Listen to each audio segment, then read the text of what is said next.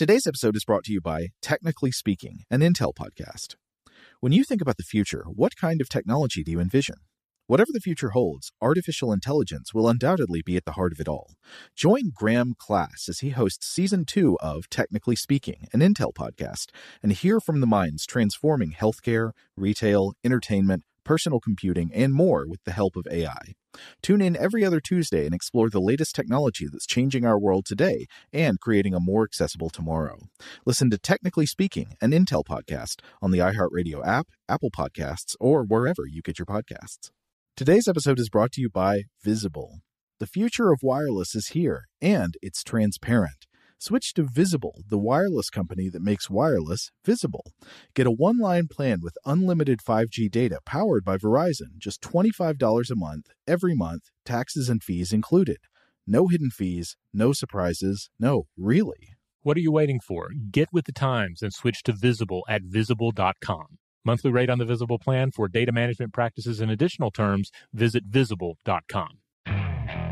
Okay, picture this. It's Friday afternoon when a thought hits you. I can spend another weekend doing the same old whatever, or I can hop into my all new Hyundai Santa Fe and hit the road. With available HTRAC, all wheel drive, and three row seating, my whole family can head deep into the wild. Conquer the weekend in the all new Hyundai Santa Fe. Visit HyundaiUSA.com or call 562 for more details. Hyundai, there's joy in every journey. Rev up your thrills this summer at Cedar Point on the all-new Top Thrill 2. Drive the sky on the world's tallest and fastest triple launch vertical speedway. And now, for a limited time, get more Cedar Point fun for less with our limited time bundle for just $49.99. Get admission, parking, and all day drinks for one low price. But you better hurry because this bundle won't last long. Save now at cedarpoint.com.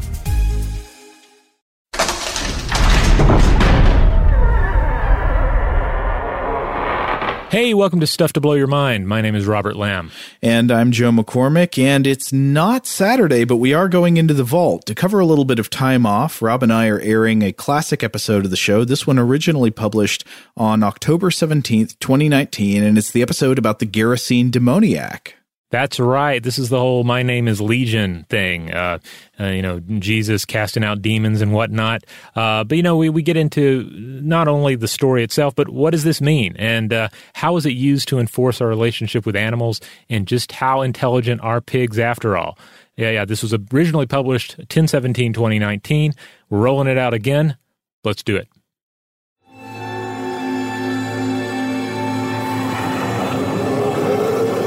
Come out of the man, thou unclean spirit. What is thy name? My name is Legion, because we are many. And he besought him much that he would not send them away out of the country. Now there was there nigh unto the mountains a great herd of swine feeding, and all the devils besought him, saying, Send us among the pigs, allow us to go into them.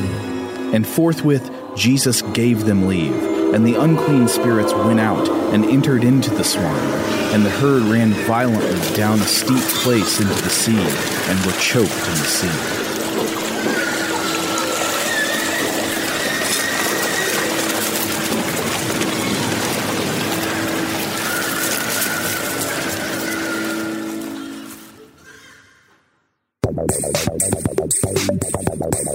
Welcome to Stuff to Blow Your Mind, a production of iHeartRadio's How Stuff Works.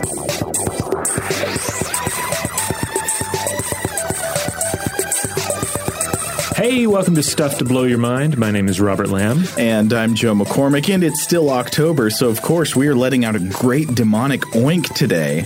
uh, Robert, I know. So, so you wanted to talk about a demoniac today, and this was a very exciting idea to me because this story in the Bible about the Gerasene or Gadarene demoniac has long been one of my favorites. But also because it's a story that concerns possessed swine, I think it gives us a great opportunity to talk about pig technology yeah, this is this is a, a really fun one. Uh, I guess you'd say. I this is definitely a, a section of the New Testament that I remember turning to when I would if I was bored in church growing up, mm-hmm. because it, it is such a, a, weird little scene. You know, Jesus meeting with uh, an individual that's possessed not by one demon but by like thousands of demons, a legion of demons, and uh, and then negotiating them out of the man. But not only that, sending them then into a whole bunch of pigs, right. which subsequently uh, fall off the side of a cliff into the ocean and drown. Right, and there are plenty of other stories in the New Testament about Jesus doing various healings, doing exorcisms. Mm-hmm. Uh, so that that happens elsewhere, but it's like the setting and the weird conclusion of this story that make it so memorable. Going into the pigs, yeah. Uh, so maybe we should look at this story uh, in a little bit of context, and then uh, come back to talk about thoughts about its you know historical and theological role, and then thoughts about pigs as animals and uh, and what a stampede of, of devilish intelligence they might bring forth. So I guess let's start with the story in the context of the Gospel of Mark. And I think that's a good place to start because pretty much all scholars agree that Mark is the earliest of the four canonical Gospels, since it's clear that the other Gospels used Mark as a source and like they made variations on it according to their storytelling priorities and probably also from the use of other sources. Uh, now, this story does also appear in the Gospels of Matthew and Luke, but with some changes. Uh, so in the Gospel of Mark, the story happens in chapter 5, and it's right after a chapter where Jesus is out preaching to a crowd. He, he tells a crowd a bunch of familiar parables, like the parable of the lamp under the bushel basket and the parable of the mustard seed. You know, if you have faith is only the size of a mustard seed, you can do great things. Yeah, busting out the greatest hits. Right. Uh, and in the chapters before this in Mark, he's done some various preaching, some healing. I think he heals the paralytic, he heals a man with a withered hand. Uh, but so at the end of this uh, at the fourth chapter, after he's been doing this preaching, Jesus says, "Okay, let's go across the sea," which is taken to refer to the Sea of Galilee. It's a body of water uh, in the area. So Jesus and the disciples leave behind the crowds. They get in the boat to cross the water, and on the way across, a big storm comes up, and the disciples are all shaken in their boots.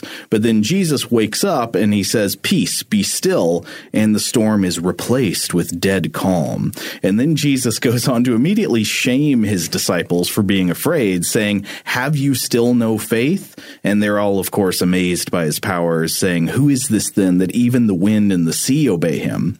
So I think in the context of the gospel story, uh, th- this preacher Jesus has been telling parables that show his great wisdom about the coming kingdom of God, and he is showing more and more direct power himself all the time, not just as a teacher, but as possibly some kind of sorcerer or even divine being. And that's when we get to the demoniac here. So they get to the other side of the Sea of Galilee.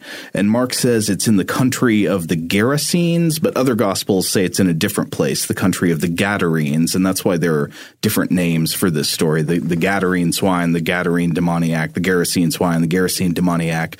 But wherever it is, we immediately meet this man out of the tombs. Yeah, and uh, it's it's worth noting that uh, you know the differences in the the, the other two gospels. Um, in uh, Matthew, for instance, it's not one man out of the tomb, but two men out of the tomb. Yeah, uh, and then also in Luke, it's one man again, but this time he's also naked, uh, as if to you know really stress the feral nature of the individual. Well, yes, and in Luke's telling of the story, it's I think it's that's the one where it's stressed that he was naked before he got the demons cast out, and then he puts on clothes once the demons are out of him. Right. And then sometimes in like retellings, I, have I've noticed, especially in artistic depictions of this scene, sometimes the artists seem to just pick and choose from all three. You know, so I saw one where it was two naked individuals serving as the men of the tomb. Oh, this is a very common thing that happens because you've got, you know, different versions of the same story that appear across the four gospels. Sometimes people will just like, as modern readers, combine them all into one. So mm-hmm. they'll put all the elements there next to each other in ways that don't always make sense, but it, it can be funny. So what follows is yeah an exorcism scene. Uh, you know, one that's maybe not as as dramatic as modern horror viewers would, mm-hmm. would hope for. It's a little more uh, more of a negotiation in some respects. Yeah. Uh, but yeah, on the face of it, we have a very disturbed individual who seems to live among the tombs and abuses himself with rocks, like yeah. scratching himself up with rocks. Yeah, we're, we're told he lives in the graveyard, but he spends day and night prowling the graveyard in the mountains, bruising himself with rocks and howling. Yeah. Uh, and then, of course, when Jesus shows up, right, we get the uh, the unclean spirits. Immediately, they start begging Jesus, like they recognize his power, which I think is a thing that's supposed to be important in the story. Yeah, they realize they, they, they don't have a lot of bargaining uh, uh, strength here going Right. into this. It's like when the bad cop shows up in Yeah. the interrogation room. They're like, "Oh no, yeah, now we're we've been getting away with this, but now we're in trouble." Uh, so they immediately beg Jesus not to send them away. They reveal their name, which I think we can come back to that, but that might be a theologically significant thing. They reveal their name is Legion, as in a large Roman military unit consisting of more than a thousand soldiers. It was different numbers at different times. Yeah, I was looking at at various modern uh, translations, and there's at least one translation that just said, "Our name is a lot because there are a lot of us." I mean, I do think that's sort of what it was supposed to mean. yeah, but but, it, I- it lacks that uh, Right. the charm, you know. Like, like what if it was our, the our name is a whole mess of demons. Like, what if the film was The Exorcist Three: colon a lot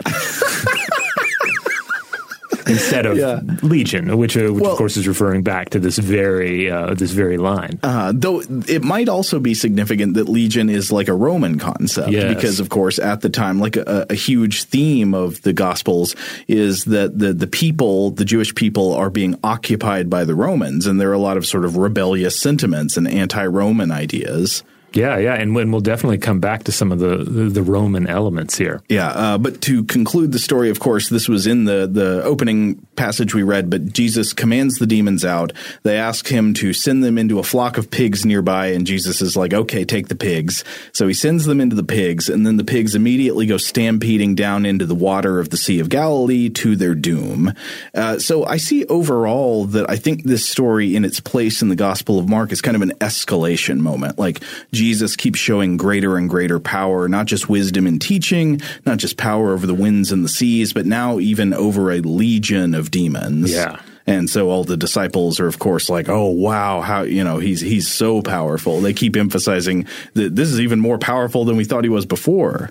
So I was looking around for a little more information on this, and I, I read uh, "Spirit Possession and the Gerasene uh, Demoniac" by J. Duncan M. Derrett uh, from the journal Man in 1979, and, and he made the following points about it. First of all, he points out there are no really important textual textual variants of the tale. You know, like one one man possessed by demons, two naked or not naked. Like still, the, the story is essentially the same. Now, I wonder if that also refers to the fact that there are not major like non-canonical early older texts that have different versions of the story that change Yeah, because that's that is true, the case yeah. with some stories. He also points out that you know, the, man here is is clearly uh, shunned uh, as unclean, and he's engaging in, in, an, in kind of an out of control cleansing ritual. You know, the scraping of the body, um, you know, you know the, the the the abusing of himself with rocks. That's Uh, you know, really on the same lines as like flagellation and so forth.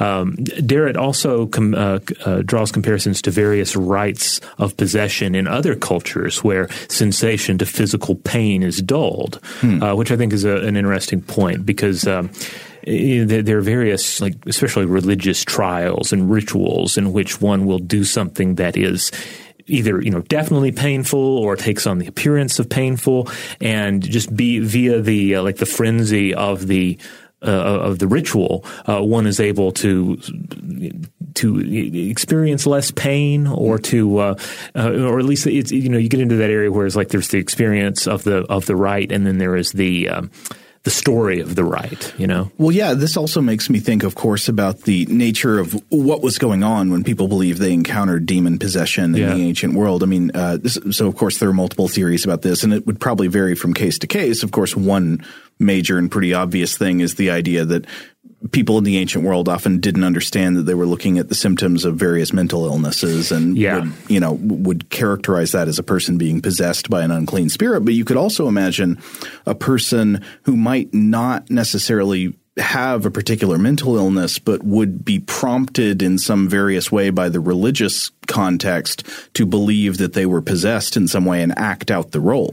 Yeah, like think of some of the the, the medieval uh, rites of penance that would uh, come much later, mm-hmm. uh, in which one would say, for instance, you know, flagellate yourself with uh, uh, with sticks or whips, uh, you know, w- wear ragged clothing and, and, crawl through the streets, mm-hmm. you know, that sort of thing. so in, in, in all of this, Derrida is saying that this is you know potentially essentially a, a theater of protest that's mm-hmm. taking place. You know that there is a you know there's a performance quality to it.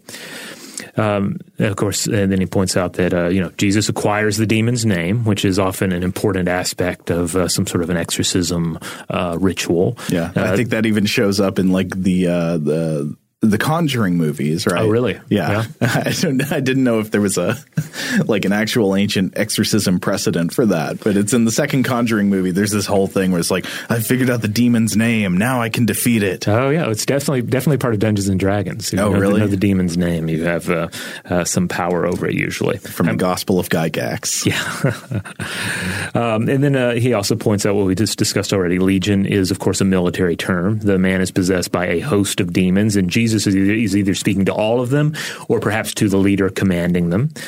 And uh, Jesus is presented as being, you know, much more than a match for an entire legion of demons. Like you say, this is a, a, lot of this is about presenting just how how powerful Jesus is. Yes, and I think that's a, an important point of comparison when even you look at something like in The Exorcist, you know, the priests show up and the, the demon taunts them and stuff. It's mm-hmm. like, okay, I'm ready to do battle. When Jesus shows up, the demon is immediately crying uncle. He's like, no, no, don't send me out too far.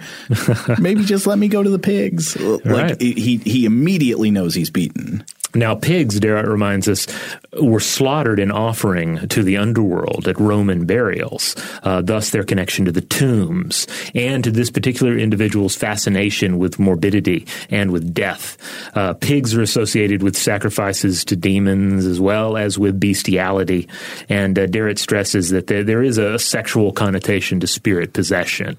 Uh, you know, this idea of, of entering into the pigs, or also just the idea of a spirit having entered into to you and taken hold of your senses. Well, that also makes me think about another possible explanation for uh, a belief in spirit possession in the ancient world, which is just that maybe a person wasn't even necessarily uh, experiencing symptoms of mental illness or even acting out a possession. Maybe they were just behaving in an unconventional way, and mm-hmm. people around them said, "Well, you know, nobody in the right mind would act like that." So if they violated sexual taboos or something like that, you could say they must have had a demon yeah. in order to do that. Now, uh, one thing that he does point out uh, is that pigs are actually great swimmers. Really? Yeah, uh, and also that they don't stampede.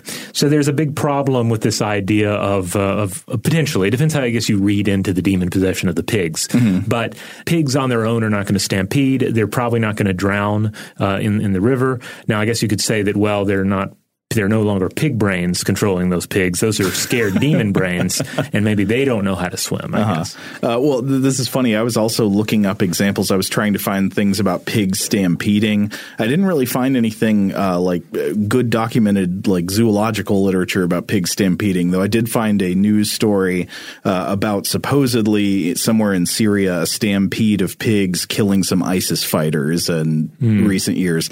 But I think that's probably just like a news like a journalist's appellation. It might have not have been a stampede, but just like a herd of pigs. Wasn't there a scene in a Cormac McCarthy novel where a herd of pigs uh, tr- trample off into the river? Though probably a reference to this very tale. I feel like it was uh, it was one of the Appalachian uh, books, like maybe Child of God or. Um, Outer Dark? I don't know. I've I've read some of those books, uh, but I don't remember that scene. Hmm. But I could be wrong. Yeah, and it might not have been pigs; it might have been something else. Yeah, but there were a lot of drowned animals at one point, right. as I recall. Certainly.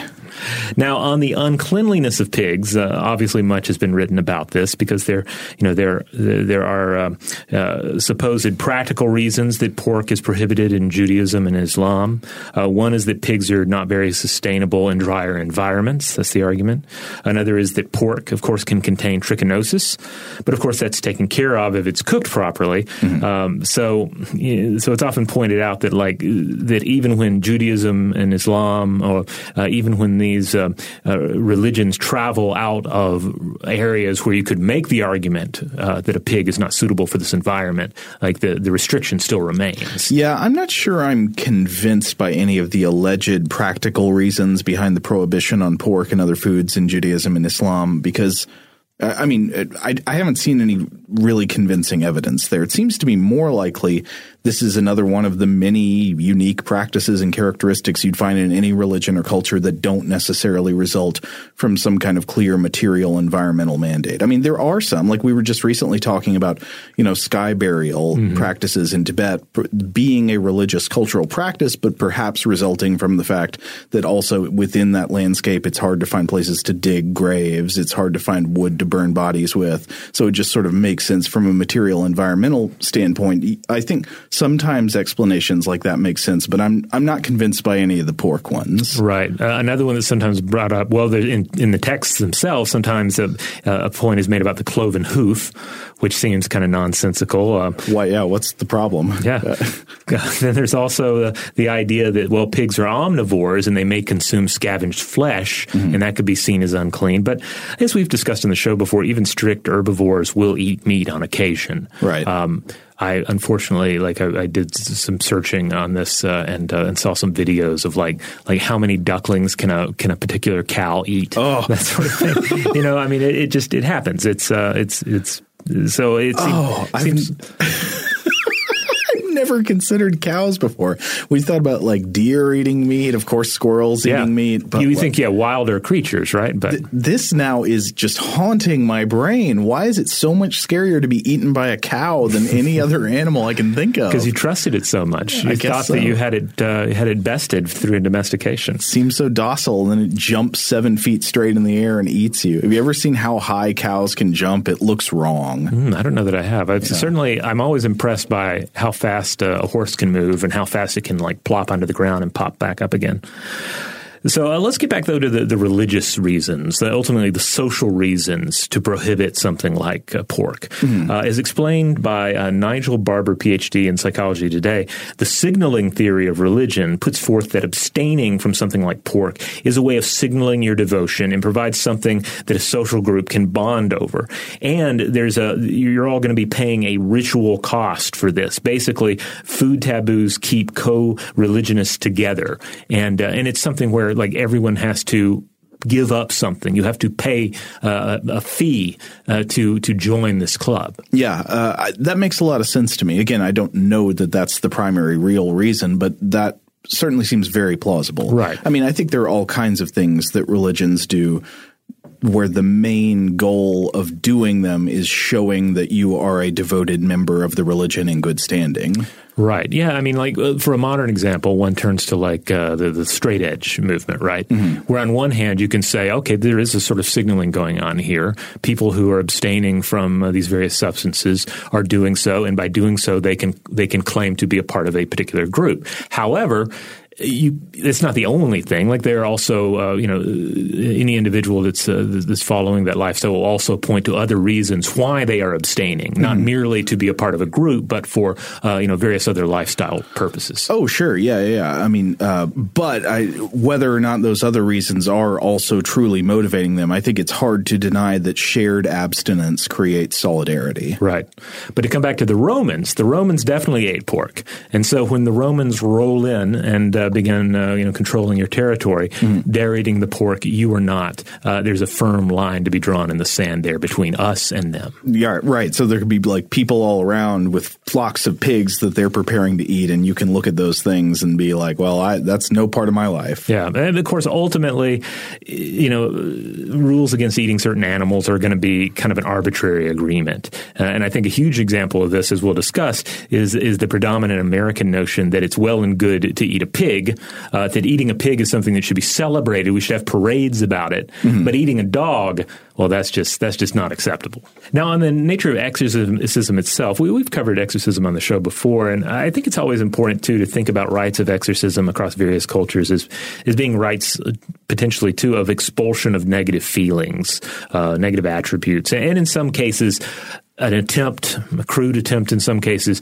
uh, to treat mental illness. Mm-hmm. Uh, you know, but I think we have to think about you know the tendency to think about uh, exorcism as a, as a pure superstitious rite, and uh, you know not to think about its connotations to more secular rites such as expelling negative thoughts via breath and various meditation and yogic practices. You know, I mean, we don't think of that as exorcism. We don't think of that as magic, uh, but it is an exercise that can allow us to uh, well to to to quote Dune to to you know to allow your your fear to pass over and through you. Oh yeah, I mean I see no problem at all from a secular standpoint, uh, accepting that exorcism could sometimes be a successful psychological intervention. Not because there are actually like like spirit demons, but because like going, like you're saying, like going through a cathartic event where you go through some kind of ritual purging. Mm-hmm. Uh, I'm not saying that it's necessarily a reliable practice, but it's not surprising yeah. that it might work sometimes. Yeah, in some cases, and certainly not to say that it is a, a better method for like for actual mental illness. Right. Um, but but at any rate, I, I, just want to like frame, you know, provide a frame of reference for it. Mm-hmm. Um, also, I want to come back to the idea of pig based uh,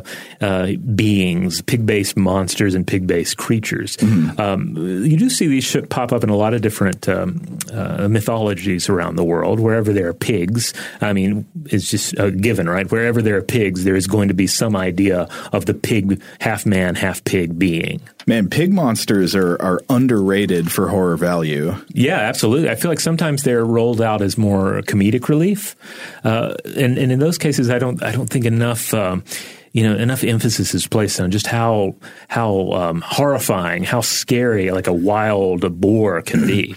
I have no respect whatsoever for the Saw movies. Uh, that's mm-hmm. just not my kind of horror film. But the one thing I remember thinking was actually successful about them is just the fact that like the creep in them wears sometimes wears a pig mask. Oh yeah, that was one of his his many um, disguises. Yeah. and, and whatnot. He, a very dramatic individual. He had a mask. He had a puppet. Uh-huh. he had a whole production truck. Uh, the puppet's just kind of goofy. The the pig mask is where it's at. uh, now I want to have, make a quick uh, side note about uh, Chinese tradition. You know, in all this talk of demons and pigs, I can't help but think of Pigsy. Are you familiar with Pigsy? I don't think I know Pigsy. Uh, Pigsy, or uh, what is it? Uh, Zhu uh, Bajie uh, from Journey into the West. Mm-hmm. So uh, if, if, you just if you look up Journey into the West and Pigsy, uh, for instance, on YouTube, you'll find numerous clips. I'm sure from the various film and TV adaptations of Journey into the West. I mean, there have also been uh, video game adaptations of Journey into the West, uh, but um, the accounts vary. But basically, he was uh, punished by the Jade Emperor for lusting after Cheng, the goddess of the moon, and his punishment, he's cast down to earth and winds up in the form of a half pig, half human monster. But despite despite his faults, he becomes a great adventurer and is a key character in Journey into the West and ultimately slays many demons. Oh, a pig slayer? Did we talk about him in our in our Monster Slayer episode last year? I don't think we did. Um, yeah, I don't think Journey into the West has, has actually come up on the show before. But there's uh, you know there's a there's a lot of wonderful material there if we ever choose to come back to it. Oh, I guess I got to read it now. Yeah, or watch it. Like I say, there's some fabulous uh, film adaptations uh, of of this. You got the Monkey King, you got uh, Pigsy, the whole uh-huh. crew. All right, I think we have to take a break, but we will be right back with more about uh, uh, about the Gerasene demoniac, the Gadarene swine, pig science, and and much more. Shout out to Astepro for sponsoring this episode and providing us with free samples. Rob, as the uh, the local host with allergies here, they sent you some of their nasal spray to treat your allergies. What was your experience like? Yeah, that's right. I always wrestle with the pollen a bit when it rolls in during the spring. So they sent me the little uh, nasal spray. I tried out the product, and yeah, it sure did help me get on top of my symptoms for the day. And it's so fast acting, uh, it was already kicking in before I left the house. Astepro is a first of its kind nasal allergy spray. It's the fastest 24 hour over the counter allergy spray. It starts working in 30 minutes, while other allergy sprays take hours. Astepro is the first and only 24 hour steroid free allergy spray. Astepro delivers full prescription strength indoor and outdoor allergy relief from nasal congestion, runny and itchy nose, and sneezing. Get fast acting nasal allergy symptom relief with Astepro. Go to asteproallergy.com for a discount so you can get Astepro and go today. A S T E P R O allergy.com. Astepro and go. Use directed for relief of nasal congestion, runny nose, sneezing, and itchy nose due to allergies. Today's episode is brought to you by eBay. eBay Motors is here for the ride. Remember when you first saw the potential? And then, through some elbow grease, fresh installs, and a whole lot of love, you transformed a 100,000 miles and a body full of rust into a drive that's all your own. Look to your left, look to your right. It's official. No one's got a ride like this. There's nothing else that sounds like, feels like, or looks like the set of wheels in your garage. With over 122 million parts, you can make sure your number one ride or die stays running smoothly so there's no limit to how far you can take it. Brake kits, turbochargers, engines, exhaust kits, roof racks, LED headlights, bumpers, whatever your baby needs, eBay Motors has it. And with eBay Guaranteed Fit, it's guaranteed to fit your ride the first time, every time, or your money back. Plus, at these prices, well, you're burning rubber, not cash. Keep your ride or die alive at ebaymotors.com. Eligible items only, exclusions apply. Today's episode is brought to you by Technically Speaking, an Intel podcast. When you think about the future, what kind of technology do you envision? Whatever the future holds, artificial intelligence will undoubtedly be at the heart of it all. Join Graham Klass as he hosts season two of Technically Speaking, an Intel podcast from Ruby Studio in partnership with Intel. Explore the future of technology that's rapidly evolving our world today with the help of AI. There's still so much work and research needed to fully understand the power and potential of AI, and Intel is at the forefront of implementing AI in revolutionary technology that's changing the world we live in for the better. In each episode, Graham interviews the minds transforming medicine and healthcare, retail, entertainment, personal computing, and more while pioneering new uses for AI in these spaces. Tune in every other Tuesday and explore the latest technology that's changing our world today and creating a more accessible tomorrow. Listen to Technically Speaking, an Intel podcast on the iHeartRadio app, Apple Podcasts, or wherever you get your podcasts. Today's episode is brought to you by Visible. If you haven't heard of Visible, now you have. They're the wireless carrier that's making wireless visible. It's in the name.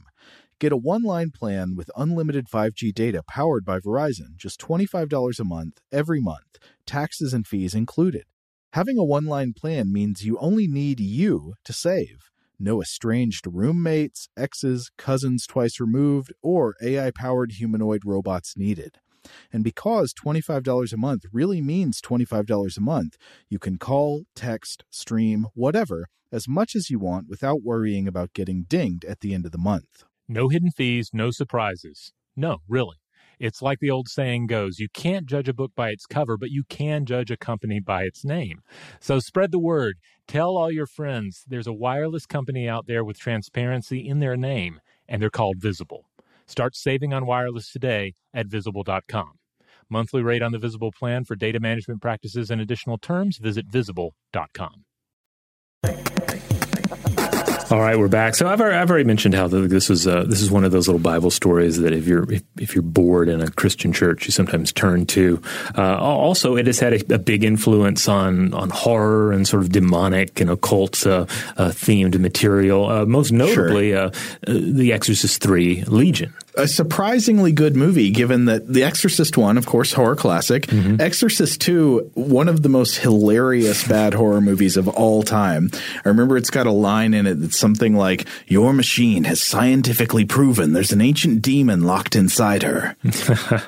yeah, I, I, think if I had to rewatch an Exorcist film this year, it would be three. Like, yeah. like one is a classic, but also I've always been one that has uh, believed that the best parts of The Exorcist are not the you know the screaming crazy uh, you know uh, Regan the you know raging out uh, with demonic possession. It's oh, the smaller I... moments. It's like the the little uh, what Pazuzu the creature that's been made by the child or, or drawn on a, sheet in the background. That sure, yeah, yeah, I totally agree. I actually think some of the best stuff in The Exorcist is the parts where it's kind of like a '70s character study movie. Yeah, I mean there are parts that almost feel kind of like like a, a Scorsese movie or something. Yeah. uh, with like Father Karras visiting his mother and that kind of stuff, and his horrible nightmares. And it, I, I think it's a very effective horror film. But Exorcist Three is also really, really good. It's been years since I've seen it, but uh, or at least I, I won't say it's as good as the first one, but it's surprisingly good for being a third film. Right. I can't think of a third film that competes apart from Halloween Three. Ooh, um, Underworld Three is, uh, is the best of the Underworld movies. So there's that. Uh, but the the I am Legion thing shows up in all kinds of just like you know demon horror, right? It's how can you resist? It seems like such an easy thing to pick up and run with. Uh, I, I remembered it also shows up in something that I inexplicably read when I was a kid. I remember buying a used copy of the screenplay or the teleplay to Stephen King's Storm of the Century, which is I think not ever a piece of fiction. I think he wrote it directly for like made for TV. So I was just reading the original work, which is his teleplay. Not King's best work, but basically, uh, the Demon Legion shows up in a small island town in New England, of course, and he demands to steal the town's children. And he uh, he's originally disguised as a man named Linoge, and of course, it's an anagram for my name is for Legion for I am Legion. But also, he's played by the demon is played by Colm Feore, Ah. a prolific character actor and the bad guy from one of your favorites, Robert Chronicles of Riddick. oh yeah, he's the he's the what the Lord Marshal, right? Right, yeah. Is he like he's like the main big bad in it? Isn't Yeah, he? yeah, he's the the head necromonger. Yeah, yeah, and he's he is a wonderful character actor. He's been in tons of things. Uh, great comedic actor as well. Now, in any given like piece of a religious text, there you know there's always various th- things going on with it. Right? There's a question of what does it say? What is the story? What did the the the people who wrote it uh, or, or told it or transcribed it mean for it to say? And then what is the tradition of using it? How has it been used and even misused? Right. Uh, over the years uh, to drive home particular points. Right. Often, what did the author intend for it to mean versus how has it been interpreted by the faithful over the years is a very different thing. Yeah, and uh, one one interpretation of this uh, text I was surprised by was the fact that it's been uh, this, it's, been used to uh, drive home this idea that humans have no responsibility towards animals, uh, particularly uh, uh, uh, suggested by uh, Saint Augustine of Hippo. Uh, Augustine wrote.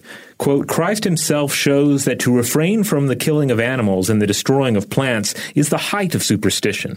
For judging that there are no common rights between us and the beasts and trees, he sent the devils into a herd of swine and with a curse withered the, the tree on which he found no fruit. Oh, yeah. That's the withering of the fig tree, right? Oh, yeah. Which is a different story in the Bible. Jesus comes across a fig tree. It says there were no figs on the tree, for figs were not in season. And Jesus becomes angry with the tree and he withers it. Yeah, I mean, he was having a, a bad day that day, probably. Well, I think that story, it, to go back to what authors actually intended versus how they're interpreted, uh, I think a lot of scholars think that that story was originally meant to be like a metaphor for people who did not bear good fruits, right? So it's not literally about trees. or, or showing off his abilities to uh, wither fruit. uh, Right. With his, with at, at least, yeah, at least under this interpretation. That seems very a very plausible interpretation to me. But here Augustine's running with it is like, no, it's literally about trees. It's about how trees not worth nothing. You can do whatever you want to them. It doesn't matter. Jesus showed it in this parable. Yeah, you or can, not parable. You, scene. Yeah, you can well imagine that, like Augustine, like was kicking a pig or something,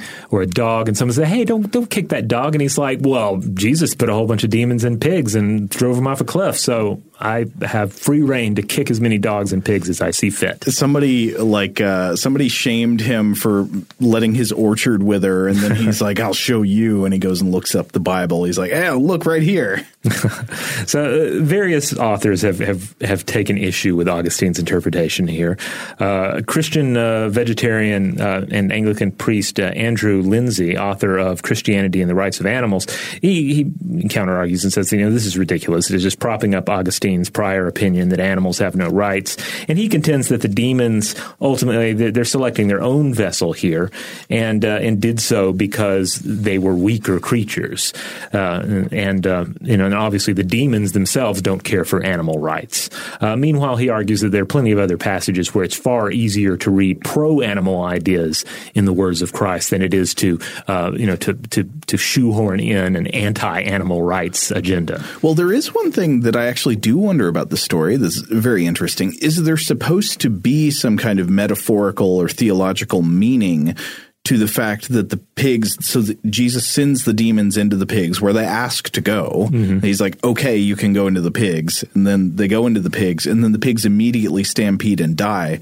Why do they stampede and die? Is there, is that just like, uh, was that just added to the story? Because, like, oh, okay, you know, that'd be an interesting way to conclude it. Mm-hmm. Now the demons are dealt with. Or was there some, like, meaning there? Like, does, does this have something to do with the Romans or with, the, you know, Yeah, because we already touched on the connection between the Romans and pigs. We touched on the, the connection between pigs and the location uh, with the you know the the, the tombs. So and then also you always have to wonder too with stories like this, like what what other uh, you know pre-existing narratives were there out there that have potentially been otherwise lost that are reflected in this story. Sure. Now, um, Thomas Aquinas apparently, uh, I, I read, thought that this passage showed that Christ was primarily concerned uh, with men uh, rather than pigs. Uh, but and, and uh, I've seen that pointed out a few different places. But I was looking for like a direct quote on this, and I was looking at uh, uh, Aquinas's thoughts on the passage, and most of it seemed to come down to him stressing the fact that the, the pigs were unclean. So of course that's the best place to send a bunch of demons. They love unclean things, and it also show, shows he would he argued that the devil can't kill you unless you present yourself as an unclean animal. Uh, but I don't know. There, there's a lot of riffing on the scripture uh, that I ran across, but I'm not sure animal rights or the lack thereof was the the primary concern.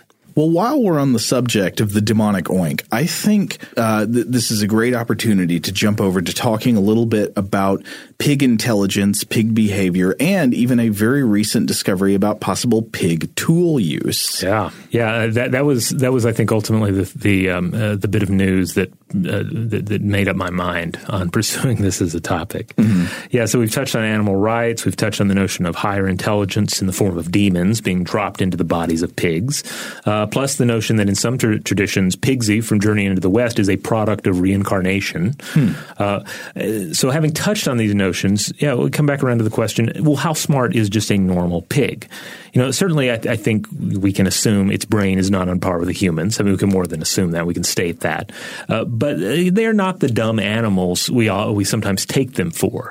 Uh, the sort of comic relief. Um, oh, look how dumb the pig is! It's covered in mud. It lives in a, a, a, a pig pen. Well, I don't know if this is actually a good explanation, but at least something I've heard postulated in the past is what if the, the common prohibitions on eating pigs in some religions stem from not the uncleanness of pigs, but the, the similarity between pigs and humans. I mean, there are a lot of sort of biological and morphological similarities. For example, some pigs having like fairly bare skin, kind of like less hair than most Yeah. uh, mammals have, unlike uh, kind of like their human cousins. Uh, the, just uh, things. That, oh, the apparently human meat tasting kind of like pork. Apparently, I've also noticed that uh, when a pig is butchered, uh, sometimes its body looks like that of a of a human. Um, particularly if you ever if you watch a lot of like cooking shows on uh, you know various streaming channels, and inevitably there'll be a scene where someone has uh, is, you know they're they're rolling out the uh, the slaughtered pig, uh, or and it's been you know prepared for the, the barbecue grill, and it looks alarmingly like a small person. Yeah, and so again, I don't know if that really has all that much explanatory power, but I can see that a little bit. Like maybe we anthropomorphize pigs because it's just already pretty close. There's a natural leap from humans to Yeah. pigs. And boy, do we, I mean, this has always disturbed me the level to which a barbecue restaurant will anthropomorphize a pig, uh, usually on the logo, where it'll be, you know, it'll be like smiling, happy humanoid pigs roaming around or even doing grisly things like cooking themselves or climbing into grills. It's like, what are you doing? Uh, you know, shouldn't you be like distancing yourself from this notion uh, that the, the pigs are rational beings and you are eating them?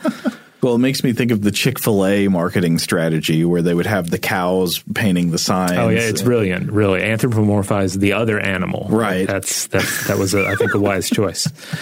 So, uh, so looking around a little bit, just on sort of pre-existing uh, uh, knowledge about the, the intelligence of pigs, because there's there's been a lot of uh, data on this. So uh, Barry uh, Estabrook uh, wrote a book called Pig Tales, which gets into all of this.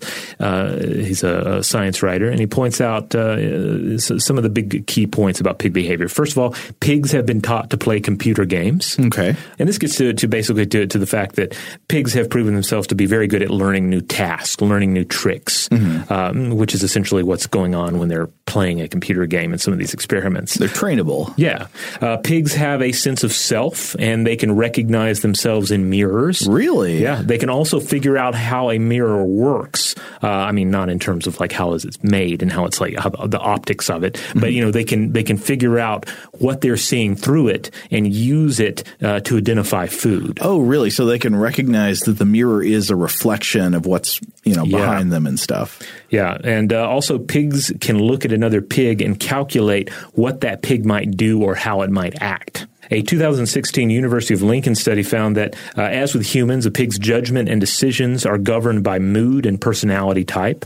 Uh, they're also proven to be really good at remembering where food stores are, and not only that, uh, how they rate in size to each other. So it's not just a matter of like, oh, there's some uh, the, the, researchers put so much food, uh, you know, put put food here and here and here. No, they, they can remember the proportions as well. Hmm. They can rank them in their their heads, um, and they're also really good at deceiving each other when it comes to food. Oh, how does that work? Uh, basically, it comes down to the fact that they're they're intelligent animals, but they're also highly social animals. Mm-hmm. Uh, so you know, they in the wild, uh, wild hogs are not uh, living in seclusion; they're living uh, in in contact with one another. Mm-hmm. Uh, so they are social creatures.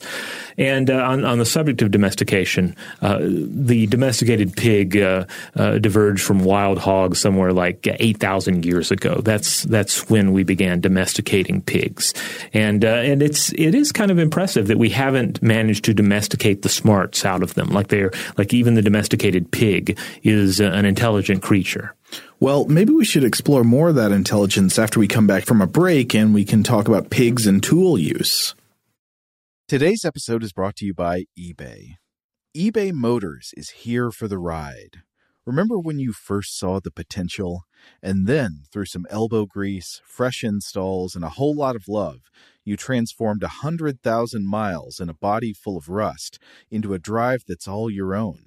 Look to your left, look to your right. It's official. No one's got a ride like this. There's nothing else that sounds like, feels like, or looks like the set of wheels in your garage. With over 122 million parts, you can make sure your number one ride or die stays running smoothly so there's no limit to how far you can take it. Brake kits, turbochargers, engines, exhaust kits, roof racks, LED headlights, bumpers, whatever your baby needs, eBay Motors has it.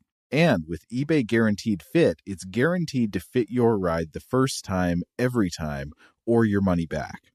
Plus, at these prices, well, you're burning rubber, not cash. Keep your ride or die alive at ebaymotors.com. Eligible items only, exclusions apply. Today's episode is brought to you by Technically Speaking, an Intel podcast. When you think about the future, what kind of technology do you envision? Whatever the future holds, artificial intelligence will undoubtedly be at the heart of it all. Join Graham Klass as he hosts season two of Technically Speaking, an Intel podcast from Ruby Studio in partnership with Intel. Explore the future of technology that's rapidly evolving our world today with the help of AI. There's still so much work and research needed to fully understand the power and potential of AI, and Intel is at the forefront of implementing AI in revolutionary technology that's changing the world we live in for the better. In each episode, Graham interviews the minds transforming medicine and healthcare, retail, entertainment, personal computing, and more while pioneering new uses for AI in these spaces. Tune in every other Tuesday and explore the latest technology that's changing our world today and creating a more accessible tomorrow. Listen to Technically Speaking, an Intel podcast on the iHeartRadio app, Apple Podcasts, or wherever you get your podcasts. Today's episode is brought to you by Visible. If you haven't heard of Visible, now you have. They're the wireless carrier that's making wireless visible. It's in the name. Get a one line plan with unlimited 5G data powered by Verizon, just $25 a month, every month, taxes and fees included. Having a one line plan means you only need you to save. No estranged roommates, exes, cousins twice removed, or AI powered humanoid robots needed.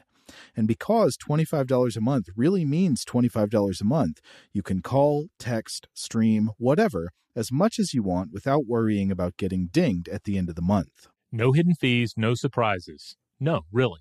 It's like the old saying goes you can't judge a book by its cover, but you can judge a company by its name. So spread the word. Tell all your friends there's a wireless company out there with transparency in their name, and they're called Visible. Start saving on wireless today at visible.com. Monthly rate on the Visible plan for data management practices and additional terms, visit visible.com. Okay, picture this. It's Friday afternoon when a thought hits you. I can waste another weekend doing the same old whatever, or I can conquer it. I can hop into my all new Hyundai Santa Fe and hit the road. Any road. The steeper, the better. Because my all new Santa Fe is available with HTRAC, all wheel drive, so I can hit the trail without a worry in the world. Heck, with three rows and best in class rear cargo space, I can pack the whole family in with all our gear. We've got available dual wireless charging for our phones, so we'll never lose touch with civilization, and we won't lose touch with the primordial power of Mother Earth. So which is it? Waste the weekend or do something a little more epic? And conquer it in the all-new Hyundai Santa Fe. Visit HyundaiUSA.com or call 562 for more details. Hyundai, there's joy in every journey. All right, we're back. So, tool use.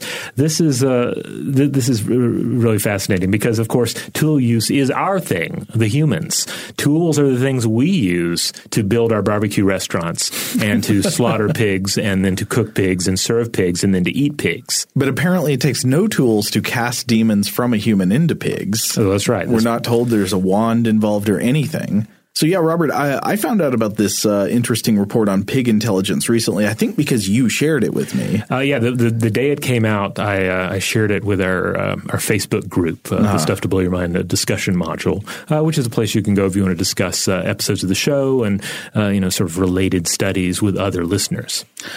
so for some background, talking about tool use, tool use is often taken, of course, as one of the most interesting, most important signs of higher intelligence in animals. It's you know, it's I think, fairly plausibly argued to be one of the main things that makes humans very special, right? Uh, we've got language, we've got tool use, right? But we're not the only animals that use tools. A few non human animals show pretty clear, undisputed use of tools.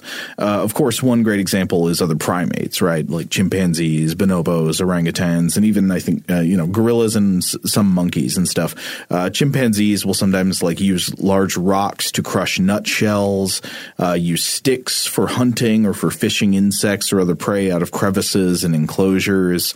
We've also extensively covered tool use in some bird species in the past. If you want to learn more, you can check out our older episodes on the unsettling depths of bird intelligence, I think it was called. Yes. Uh, the primary examples here are birds like uh, corvids and parrots.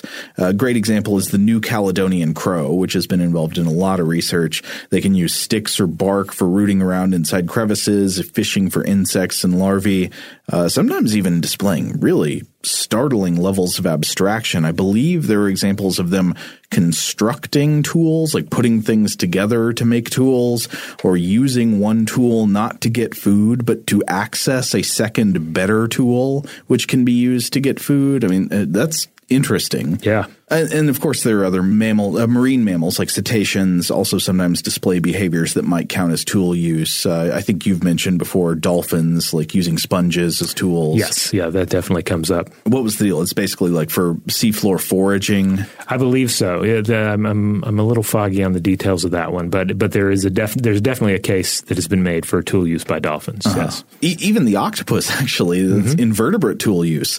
Uh, the octopus, uh, for example, will sometimes carry shells or like coconut shells with them to fold over their bodies to use as shelter or armor or a hunting blind.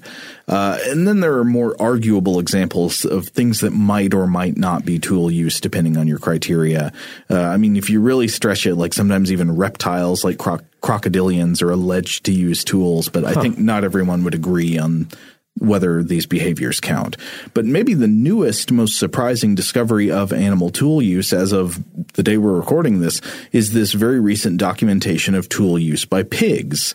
So, what would count as tool use? Well, I was reading a great article about this new discovery in Nat Geo by Christine Dell'Amore. Uh, I think this is the best article I've found about the this new research, and she cites a definition here uh, which seems very reasonable to me. So the definition of tool use here is quote the exertion of control over a freely manipulable external object, which is the tool, with the goal of altering the physical properties of another object, substance, surface, or medium via a dynamic mechanical interaction, or two, mediating the flow of information, mm-hmm. uh, which sounds a little complicated, but basically it means you got to use an object that's not part of your body, an object from the outside, to make changes to your environment or objects in your environment, or to control information somehow. Now, if you're wondering, like, how can information work? I believe that would mean, for example, by changing what can be seen and by whom. So if you use an object to help you see something you couldn't otherwise see, or to keep somebody else from seeing something, mm. uh, like you put up something to hide yourself, that could be considered tool use. Right. So yeah, like so, so the idea of say the octopus climbing inside of a coconut uh, right. is is arguably an example of this. Right, and I think though there would be differences between uh, like going into a hole is not tool use, mm-hmm. so you could be hiding there. I think it would be like if you carry along a thing with you that you can hide inside. Right. But then even then you run into some difficulties. I mean, when you see an octopus doing that, that seems like tool use, but when a hermit crab does it, that that doesn't seem like tool use. Right. So they're they're mm-hmm. like uh, there are always going to be these difficulties with these edge cases about what counts and what doesn't. So there's a lot of arguing, I think, in the scientific literature about does this case count or does it not count and why. But anyway, this new research about pig tool use originates with a conservation ecologist named Meredith Root Bernstein, who in October of 2015 was uh, at a zoo in Paris. She was observing a group of Visayan warty pigs at this Parisian zoo. And Visayan warty pigs are a critically endangered species of wild pig native to the Philippines. They're critically endangered, like so many other creatures, because of habitat destruction. It's the ruin of their natural rainforest homeland that has driven them to this point. Uh, you may have actually seen images of them. The males of the species often have a natural mohawk hair hairdo running down the length of their bodies, so they they look pretty cool. Yeah, yeah, they, they look pretty rough and tumble. Uh, but uh, this group observed by Root Bernstein, they were in captivity, and that's important to remember because that can sometimes change animal behavior. I've, I've got an image, by the way, for you to look at here, Robert. The hair is mighty. Absolutely, I would go as far as to say that this uh, particular hog looks rad this hog could play some kind of like uh, some kind of minor tough in a Russell Mulcahy movie. Yeah. so in October 15, uh, Root Bernstein, she was at the zoo and she noticed one of the pigs in this enclosure picking up a piece of tree bark with its mouth and then using the bark as a spade to dig around in the soil within its enclosure. Uh, the pig was named Priscilla, by the way, and Priscilla's mate was named Billy. So the French are good at naming pigs. Actually, I don't know if the French named them, but Priscilla and Billy, and then of course there were there were younger pigs in the enclosure too. Uh, but Ruth Bernstein, so she saw this happening, the the pig picking up the bark with its mouth and digging with it, and she never heard of documented tool use in any species of pig. So she went home to look it up, and she couldn't find anything in the animal behavior literature. So she kept returning to the zoo and documenting the pig's behavior with the help of colleagues. Uh, but for several months, she never saw it happen again. So what was going on here? Well, uh, Dell'Amore writes that Root Bernstein suspected that the digging behavior was part of the pig's nest building process. Mm. And of course, nest building doesn't happen year round. It's not all the time. It's whenever there is a new litter of piglets coming. And this happens about twice a year. So, Root Bernstein and her colleagues waited, and in the following spring, they did in fact observe tool use yet again. Three of the four pigs in the enclosure were using bark to help dig out their nests, bark or sticks. So, does digging with bark count as tool use? Uh, we can look in more detail in a minute, but yes, I, I, think it meets the regular criteria, right? It's using an object outside the body, a freely manipulable object, to change the environment. And there's no doubt that they're doing it. There's video you can watch online, uh, though they do seem a little clumsy at it. They don't look like hyper, like dexterous tool users. Mm-hmm. It's more kind of like they're flipping the stick all over the place and it kind of moves the dirt around, which does make me wonder what did tool use look like when like our ancestors first started doing it? just like, you know, wildly swinging things around and occasionally getting some benefit out of it. Well, I mean, I think a lot of us uh, probably fit that description when we use, uh, you know, a particular utensil or go after a particular task in the kitchen that we don't normally do. Sure. Like I was grating a sweet potato last night, and I feel like oh, no. that was basically what was happening. People who were observing it might think, "Wow, this this uh, this ape can barely manipulate this tool." I don't know if this counts as tool Does using it, intelligence. Yes. yes, is it tool using intelligence or is it just uh, uh, occasionally rubbing and fumbling this piece of the metal against the, this uh, tuber? We're not sure. Robert, are your knuckles okay? Did you lose any knuckles? No, no. Luckily, my, my knuckles, my, my skin, that's all fine. Uh, but um, uh, that potato did suffer. Oof, I have lost a knuckle or two to the grater before. but my, my point being, uh, uh-huh. you don't have to be you know an artful user of a tool to be a tool user. Right. Uh, you know, that's exactly right. Uh, so, Ruth Bernstein and her co authors published their research in the journal Mammalian Biology in September 2019. And so, uh, all the authors were uh, Meredith Ruth Bernstein, uh, Trupti Narayan, Lucile Cornier, and Audie Bourgeois. The article was called Context Specific Tool Use in Sus Cebifrons in Mammalian Biology, uh, and the, this was published just in September in 2019. So, specifically, what's going on with the digging process here? Well, things become kind of interesting. So, the authors documented pigs using tools to dig four times in 2016 and seven times in 2017. And it seems that the tool use always came in the middle of the nest digging process. Uh, ultimately, of course, the nest they're producing is going to be like a little dugout pit, and this is going to be lined with leaves, and that's where the piglets go. Uh, they also observed that the male pig's digging was clumsier and less productive than the digging by the females. Uh, it also seemed that the knowledge about how to use the digging implements was being passed on both vertically from mother to offspring and horizontally by being taught to the males by the females. Huh, interesting. They also introduced foreign objects into the enclosure, like they put spatulas in there to see if the pigs would try to use them. Apparently, they did sort of a couple of times, but they seem to prefer the sticks and the bark. Yeah. I mean, a spatula seems like it would it would not be the best tool anyway for that that task. Oh, I don't know. You could dig in loose soil okay with a spatula. Yeah, yeah, okay, but like a metal spoon would be better. Yeah, but biting on a metal spoon might hurt. Yeah, that's true. I mean, using they, their mouth. Yeah, we're, we're still giving them a human tool, mm-hmm. uh, and, and, this this is a creature that would, that is using a tool in a, in a different manner. Yeah. We need to make special pig digging mecha suits, and then we'll really see how far their tool using intelligence goes.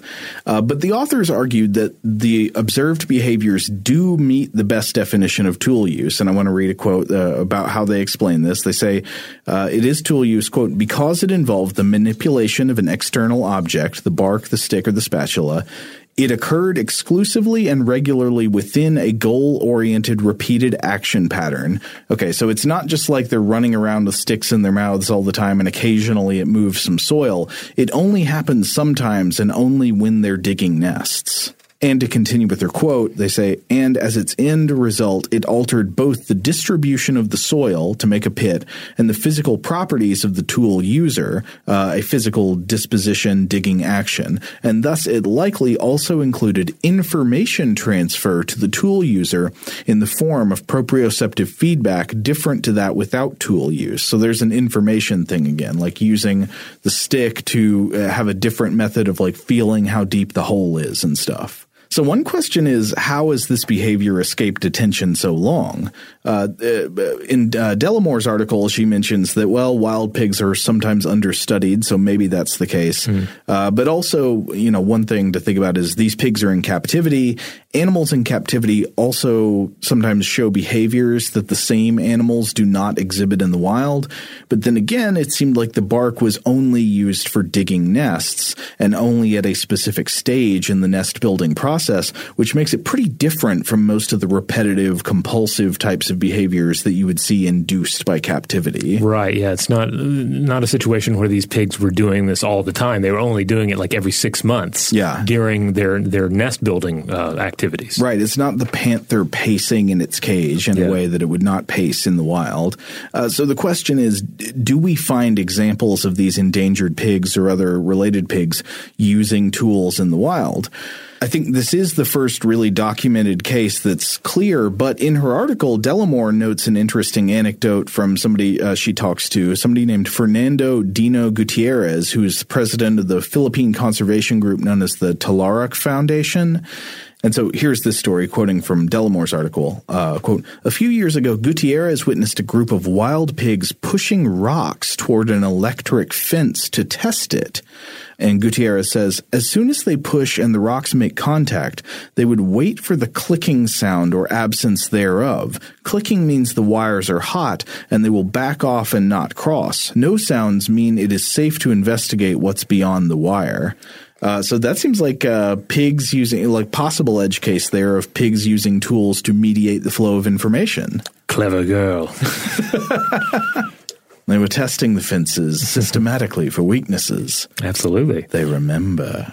But as for whether these specific pigs, the Visayan uh, warty pigs, do this kind of thing in the wild, I think we don't really know. Of course, there aren't many of them in the wild. I think there might just be a few hundred. The, their numbers are not really known.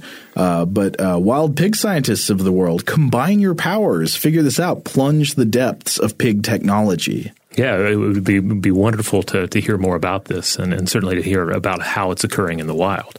Now, there's one last thing, though, that makes this even more interesting it's not clear to Root-Bernstein and her co-authors that the bark or the stick provides much of a utilitarian advantage, if any.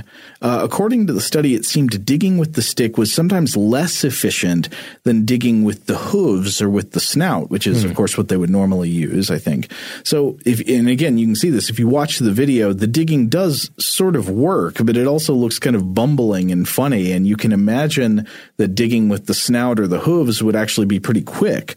So, if the bark isn't necessarily speeding up the digging process, even though it is working, it's, if it's not making the process faster or more efficient, why do it at all? Hmm. One thing that occurred to me is well, well, maybe the snout gets sore. I mean, that, that could be a thing. Yeah, yeah, that's that's one possibility. Um, uh, one also wonders, of course, if, if there is something communicated through the act of using the tool, if it's some sort of a, like a, a physical, mental fitness uh, communication. Yeah, that's a that's an interesting thing. So this could be tool use that actually, even though it's tool use, doesn't exist primarily for utilitarian advantage. What if this is just a learned animal cultural behavior?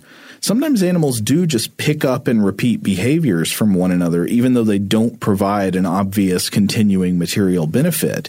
Uh, of course, we can imagine that the brain must be supplying some kind of internal reward that motivates the pig's behavior. But of course, you know, we know from our own experience that we do behaviors all the time that don't provide a clear evolutionary utilitarian benefit. They're just sort of like a, a, cultural artifact. It's something, a behavior popped up. It gets rewarded for some reason in our brains, even though it's not helping us like live longer, be stronger, or reproduce more. Well, and then via culture, there, there are various uh, specific tools that we continue to use despite the fact that there are much better ways to go about a particular task.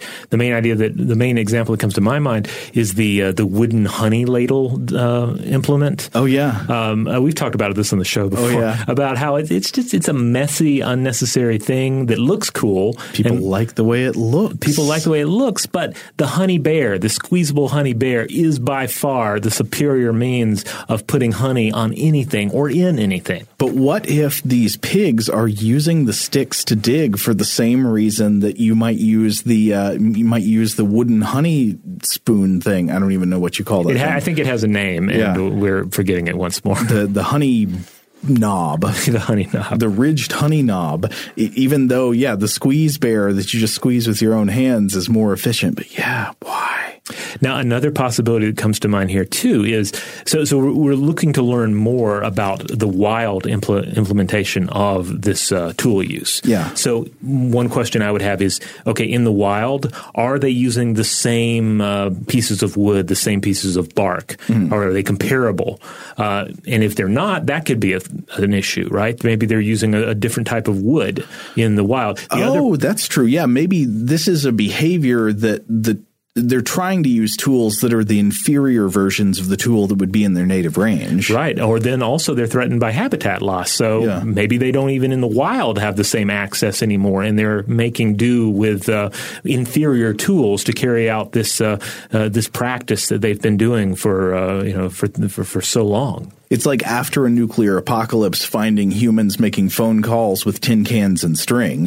you know, it's like, uh, why are they doing that? The tin the tin cans and string don't work all that well, but it's because they they're so used to doing the regular phone calls and they don't have the right tools anymore. Oh man, can you imagine a, a post-apocalyptic uh, world in which uh, there are no more smartphones, but uh, but but people still use uh, like little chunks of stone or wood as if they were smartphones, uh, essentially like little idols, little uh, wooden go- gods that they speak to and listen to. Yes, they carry around little rectangular flints that they stare at while they're out in public. And then if they see somebody they don't want to talk to, they can pretend to be doing something on their flint and then, so they don't have to look up and make eye contact. Yeah.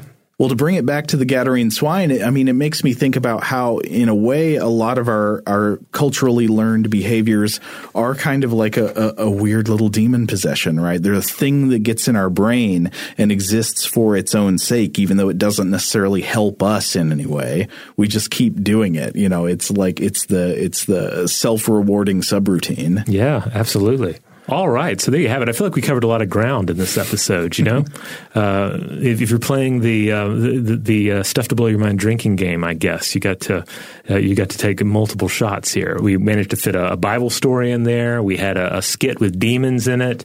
Uh, we got into uh, tool use and animal intelligence.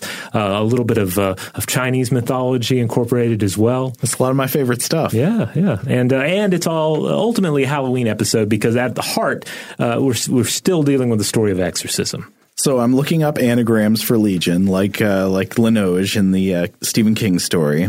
There are really not very many good ones. We got Leg Ion. Okay, That's not really not an as anagram. good, but but still good. that just inserts the space. But we also got Ogle In, Ogle In sounds good. Ego Nil, Yeah, I like that one. Lean Go, Yeah. Li- Line Go, and Old Gin. Old Jen. Well, those demons are going to need a lot of names because there are a lot of them. I think we must end there. All right. Well, if you want to listen to other episodes of Stuff to Blow Your Mind, uh, go forth and do so. Uh, you'll find them wherever you get your podcasts. And wherever you get your podcasts, just make sure you rate and review. Make sure you've subscribed. That's a great way to support the show. You can also get us, uh, find our episodes at stufftoblowyourmind.com. Uh, also, we have another show called Invention that we, uh, we, we highly recommend you check out. This month, we have a number of es- uh, episodes that have come out about caskets, casket science, casket history, weird casket inventions. Uh, well worth listening to if you're uh, in the mood for more seasonal content. Yeah, if you're not subscribed to Invention, go subscribe now. Ogle in. Uh, big thanks, as always, to our excellent audio producer, Seth Nicholas Johnson. If you would like to get in touch with us with feedback on this episode or any other, to suggest a topic for the future, or just to say hello, come on and ogle on in at uh, contact at stufftoblowyourmind.com.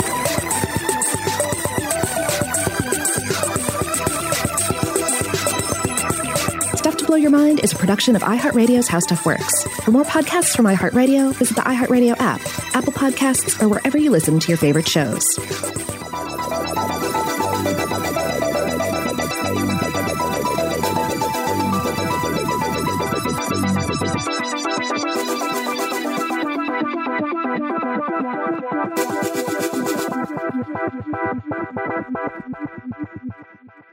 Today's episode is brought to you by Visible. The future of wireless is here, and it's transparent. Switch to Visible, the wireless company that makes wireless visible. Get a one line plan with unlimited 5G data powered by Verizon, just $25 a month, every month, taxes and fees included. No hidden fees, no surprises, no, really. What are you waiting for? Get with the times and switch to Visible at visible.com.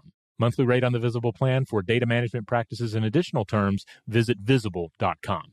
Top Thrill 2 is like no other course. Two 420 foot vertical speedways, three launches. All right, let's talk strategy. Copy that, driver. Go for maximum acceleration off the start. Roger that. You've got a short straightaway to push from 0 to 74 on the first vertical speedway. And what about the rollback? Rollback will set you up for an explosive reverse climb 420 feet in the sky so you reach zero G's in total weightlessness. 420 feet of straight up speed. Let's get it. Top Thrill 2, the world's tallest and fastest triple launch strata coaster. Get your tickets at cedarpoint.com. Open a limited time 11 month certificate at Kemba Financial Credit Union. At 5.25% APY, it's more than triple the national average, plus, it's a safe and secure way to grow your money. Visit your local branch or kemba.org slash CD for details. Offer expires May 31st, 2024. APY equals annual percentage yield. Restrictions apply. $500 minimum and $250,000 maximum deposit. Advantage status required. Comparison based on bank rate average. Federally insured by NCUA. Xfinity has free premium networks for everyone this month, no matter what kind of entertainment you love. Addicted to true crime? Catch killer cases and more spine-tingling shows on A&E Crime Central. Crave adventure? Explore Asian action movies on Hi-YAH. Searching for something extreme? Check out skating, snowboarding, and more on Fuel TV Plus, the global home of action sports. And find crowd-pleasing bops on iHeartRadio's Hit Nation playlist. There's new free shows and movies to love every week. Say free this week in your Xfinity voice remote.